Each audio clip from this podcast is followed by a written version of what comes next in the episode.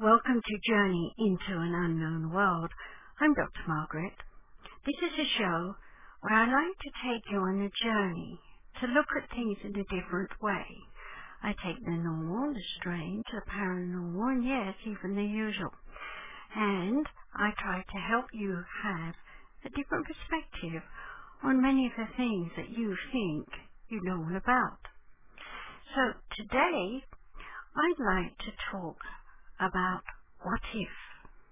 You know, we all say, what if this happens and what if that happens? Just how does your mind work when you think about alternatives? How often do you question what you are doing? I know I do. I do it all the time. I start doing one thing and then I think, I wonder how it's going to turn out. Perhaps I should do something else instead. You know, it's very easy to convince ourselves that something we think we're going to do and do it well might in the back of our mind not work. So I know what I do is I often think about an alternative, something else that I could do instead. But the thing is, when I start thinking about the alternative, then I start putting energy into two things before I know where it is, or anything is, come to that, I'm confused. So let's take a look at the kinds of things that we do. How often do you actually question yourself while you're doing something? Do you actually say to yourself, did I think this through before I started it? Or did I just jump on and have a go and be creative and inventive and hope that something turns out. But you know what? Our mind is very inventive. I know that sometimes I think about things that might happen in the world. For example, what would you think if you were born in Africa in the middle of the desert area and here's your father, and he's saying to you, take this stick and bang on the ground and listen. And when you listen, what you're actually looking for is a resonation, a vibration.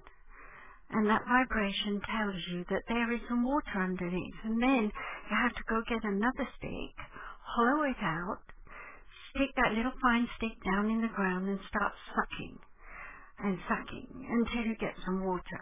And then quickly grab all that water into an urn of some kind and then rush back to the tribe and tell everyone, hey, I found some water. Wouldn't you say that was a treasure? Wouldn't you say that was wonderful? Yet here we are in the Western world. We turn on the faucet, out comes the water. We moan and groan because someone has cleaned it and made it drinkable.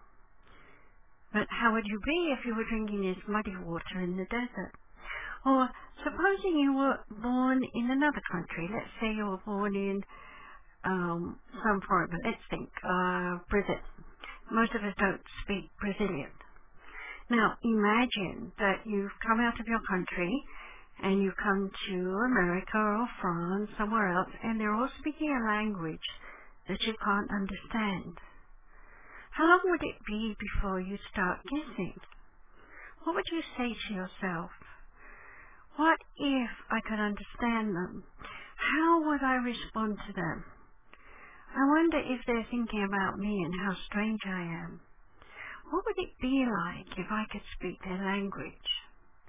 Well, of course, we have education today and we can go to school and we can learn several languages if we want to. But then we start saying to ourselves, well, what if I do speak several languages? What's the purpose of it? What would I do with it? I know because I teach in Japan a lot and I've been over there for 15 years. I'm very lazy. I actually tell myself every time I go that I'm going to learn Japanese. I've even got CDs all around me. I'm full of intentions, but very often I don't have time. Leastways, that's my excuse.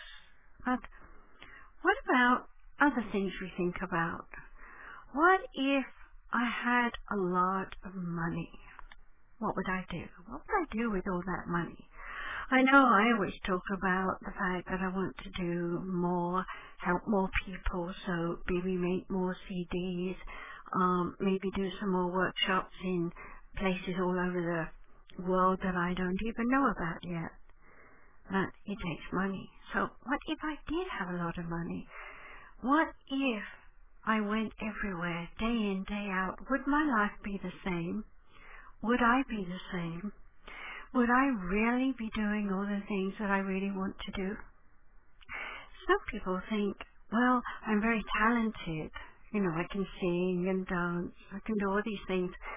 And I want to be discovered. I want to be a superstar. I want to be on American Idol or something. What if I won? It's like, what if it came true? What if my dream came true? Well, for some people that happens. But they usually turn around afterwards and tell you it, it is nothing like I expected it to be. And there are all these things that I have to do to adapt. I have to become something else. I have to squeeze in lots more things. And the more I try to do the best that I can, the harder it becomes. And the harder it is, the more complicated it is. I know for me, when I'm traveling all over the place, I have to really think ahead, sometimes two or three months in advance. It's crazy. And I really wish that I could stop and just mosey through the day. But what is a day like? Should we work from 8 till 5 and then come home and hang loose with the kids, watch a movie, and then maybe go to bed early, get up with the sun and carry on day in, day out with a routine that seems to be normal? What if that changed? What if suddenly there was a storm outside and a whirlwind came and it blew your house away? Well, unfortunately, there are people in the world that go through that experience. I hope I never do, but um, what's it like? What's it like losing everything that you've got? Being left without your treasures, all the things that you really care about, Let's talk about all those things that you really care about. Maybe they cost you money. Maybe you work really, really hard to get them. And maybe while you've got them, you have to keep on putting more money into it. To keep them, that is. And as long as you keep them, you're in a loop. Day in, day out, you have to go to work to pay for those things. So wouldn't you prefer to be living in the middle of the desert just sucking up water? Well, comfort. What is comfort all about? What if you had all the comfort in the world? Let's say you're so rich or you own property or maybe you've even inherited something. And there you are sitting there with your little drink in your hand and uh, the weather's fine and you're somewhere you wanted to be and you can relax and you don't have to worry about a thing. Would it be long before you would start worrying? Perhaps you'd start thinking, well, you know, I really don't know what's going on in my world with all the money being made by all these tycoons who are around me, and how do I know that they're really spending my money wisely? And how do I know they're not conning me, taking some of my money away and losing it? I better check. And of course, when we start checking, then we have to start learning. And when we start learning, guess what? We're back in the loop and everything becomes complicated again. So what if you dream that you live on a desert island? You know, there used to be a program years ago that I listened to when I was a young girl. You could take 10 records, as we called them in those days. Today you call them CDs Take them with you. What would you choose? And I always used to know exactly what I wanted. A couple of songs from the pop scene, a few operatic kind of songs that I love to sing, and most important, a few books. Books weren't really recorded in those days, but now they are. And it's very easy to be listening to someone reading you a book. But how much effort did someone put into recording that book for you? And how often do you take whatever you have for granted? So what if you lost it all? Let's be really negative and say that a big comet flies out of the sky, hits the earth, knocks it off its little axis, it wobbles all over the place, and suddenly overnight you're the only survivor on this planet. No electricity, no gas, no street lights, nothing, pitch black at night, and during the day there's dust storms, it's hard to find any food, and everyone that you do meet is half dead, is in a misery, doesn't really know what's going on. Well, that's scary, isn't it? But in a way, it's not so scary because everything that you've been worrying about, everything that you were working so hard to get and to keep, is gone. And when it's gone, what do you do? You stop and cry and mourn the loss of whatever it is that you had, and then you move on. Let's talk about relationships. I have to admit that I've been married more than once. And as those marriages came to an end, yes, there were two that came to an end, then I found myself mourning the loss of my dream, my hope, Prince Charming, doing all the right things in the right way for the right purposes and the right reasons. And day by day, bit by bit, I suddenly realized, hey, this dream isn't the dream I want to be in. It's not the perfect dream. It's not my inner truth. And then I began to speculate on what if I was on my own? What would I do? Of course, it took me a while to decide what I did want to do, and I knew that I was already a metaphysician, a psychic, and a healer, so I knew I wanted to do that. But how was I going to do it? Well, I had to decide. I had to take a deep breath. I had to plunge in. I had to say, imagine I've lost everything I have. And up came fear. Oh yes, I was afraid. It was very easy to say to myself, I'm going to do it. It was quite another thing to actually set the foot out there into the world and start over and do it. But I did. And the one thing that I realized as I started to do it was that I had been telling myself for a very long time that I couldn't do it. That if all the things that I thought could go wrong, then I was going to be stuck. I was going to be helpless. I was going to be useless. I was not going to be able to do anything on my own. Now, I know that a lot of people believe themselves to be useless. They're afraid of change. I always try and help people. And by the way, if you're interested, you can go to my website, which is listed on the page that you're looking at. Or you can find someone who can help you to understand that you can change. And one of the things that we do do is help people by making hypnosis CDs for them, a personalized one that is, where they can face their fears. But let me get back to the fear of change. The mind. The mind is consciously saying all the time, what if this happens? What if my biggest fear happens? What if I fail? Well, what is failure? I know that through the years that I've gone out there in the world, I've had times when I felt that I'd failed. I felt that I'd missed out on my opportunities. But the truth, when I look back, I didn't miss anything. All the things I thought that were good for me turned out to be bad for someone else. And in fact, I was protected, if you like, from not being involved in some of the things that people were doing. So what's our brain doing when it's telling us that we need to hang on to what we've got, that we need to work and slave away morning, noon, and night? What is it really doing? Well, I'll tell you. It's burying memories. It's saying, don't look at yesterday unless you want to bring it up and compare notes.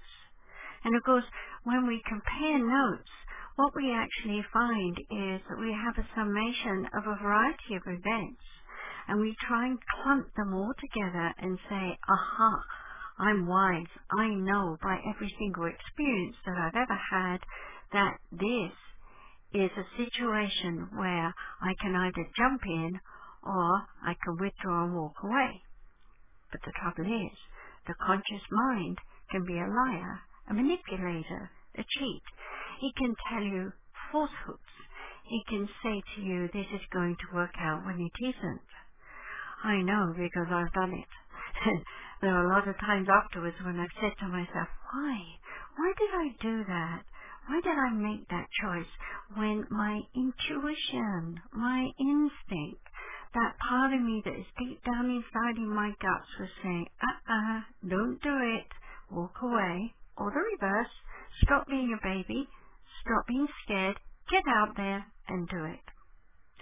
One of the things that I used to say to many of my clients back in the early 80s was get into communications with the computer. Start using it to talk to people. Well, little did I know how well that was going to develop. And here today, guess what? I'm one of the last people in line using it. Why? Because I told myself, hey, I don't really know about computers. Well, so do many other people. They say that too, but somehow they taught themselves. And somehow I'm struggling to teach myself even now. So let's talk about why you're born where you are born. Why did your spirit choose to be born in the city you were born into and to have the parents that you had? Was it just a coincidence or was it something that you particularly wanted. I know that I was born in 1942 in England in the middle of the night, 3.20 a.m., when German bombs were falling all around the hospital. What an entrance. Why did I choose that? Well, it was a way for my spirit to open up to the way of the world and to my lessons. And my lessons were very much about helping people who were suffering. But in order to help them, I first had to suffer myself. So guess what? I like to do everything the hard way. And every time I did something the hard way, I was looking for praise. Someone to say, hey, you did so well there. What did I get? Criticism. Everyone was telling me I was not reaching high enough, expanding myself wide enough, that I didn't understand, that I was strange, unusual, weird because I was psychic, and so on and so on. And all the while, something inside me was saying, don't listen, listen to yourself. And I would. But guess what? It wasn't long before I turned to someone and say, well, what do you think? What's your opinion? What should I do? And of course I'd listen to them and sometimes I had, I'd absolutely hear some rubbish stuff, and I, oh no, that's not what I want to do, and I could make a very easy decision from that. But there were sometimes when people would say, oh, this is my wisdom, and I'd sit there and think, yes, I think so. And I'd mull it over, follow their advice, and find out that I'd done nothing that was good. Everything crumbled. For example, once someone said to me, invest in t-shirts, put this particular logo on, and so I did. And by the time the t-shirts were up and out, it was too late. The event had finished, and my money had gone down the drain. So, how do we know that our intuition, our instinct, can tell us when it's the right time to act? Well, the first thing we have to do is to stop thinking, what if? Okay? Because what if immediately makes us think about a billion trillion possibilities that could happen to us. I know that a lot of people right now are thinking about earthquakes and floods and storms and ocean coming over the land and so on. It is scary. But if you spend all day thinking about your fears, worrying about what's going to happen, you're not going to be able to enjoy the moment. Sometimes, you know, accidents happen. Sometimes people don't really know what's happened to them because their mind is going. You know, people suffer with Alzheimer's or get hit over the head and lose their memory. And when that happens, guess what? They're actually happy. They're happy because they can't remember all that history, all those things that they've been measuring and counting events about. You know, comparing notes, as it were, in their brain. All they can do is think about now. Getting up in the morning, doing whatever it is they have to do, and discovering more about themselves. If you've ever got time, I suggest that you rent the movie regarding Henry. It makes the point very clear there where someone with a very sharp brain through surgery ends up with a whole point of view about themselves in a different dynamic and something else happens. Won't tell you what because I don't want to spoil the movie. But, you know, things happen. Uh, for example, when Princess Diana died, the whole world went into absolute panic and chaos about their loved ones. What if I lost my loved one? I must say I love you today before I leave. It's very important to think about every moment and everyone that's in your life. Do you value them and appreciate them? Even if you're angry with them, it's important to make up before you move on. Because you don't know what's going to happen in the next minute. And all the guessing in the world, all the what ifs to your mind are going to be wrong. Because one thing that you can be sure of is that the unexpected is going to happen. And the unexpected could be tragic. I know someone recently who was very, very happily married, a very short period in time, and unfortunately her husband got killed in a car accident, and she was pregnant and left to deal with her situation. It seemed so bad it seemed so tragic. But when they looked into the situation, what nobody knew was he was on the QT doing drugs. So what would have happened in the future as the drugs taken more of a hold on him? How would that marriage have turned out? Well, we never know, and we could speculate what if, but it would only be a very negative story. But perhaps not. Perhaps he could have cleaned up. We'll never know. But what we can say of now is to think about who we are. You know, there are lots of things I like to talk about and I like to teach and share in workshops. And I'm going to be doing a one day special event at the World Mysteries Convention in Tempe, Arizona on the 12th of October. I'm going to be teaching crystal acupuncture and tarot teragram therapy. If you'd like to know more and you'd like to attend, just simply go to their website www.worldmysteriesconvention.com. That is spelled out as you're saying it correctly. And I'll be there and I would love to meet you. But let's get back to what you can do to enjoy your life. The quality of life is important in my book, Discover Your Baby Spirit, you'll find out that we are coded in the DNA with a type of group of energy that we fit in with other people. Some of us are very psychic, some not so.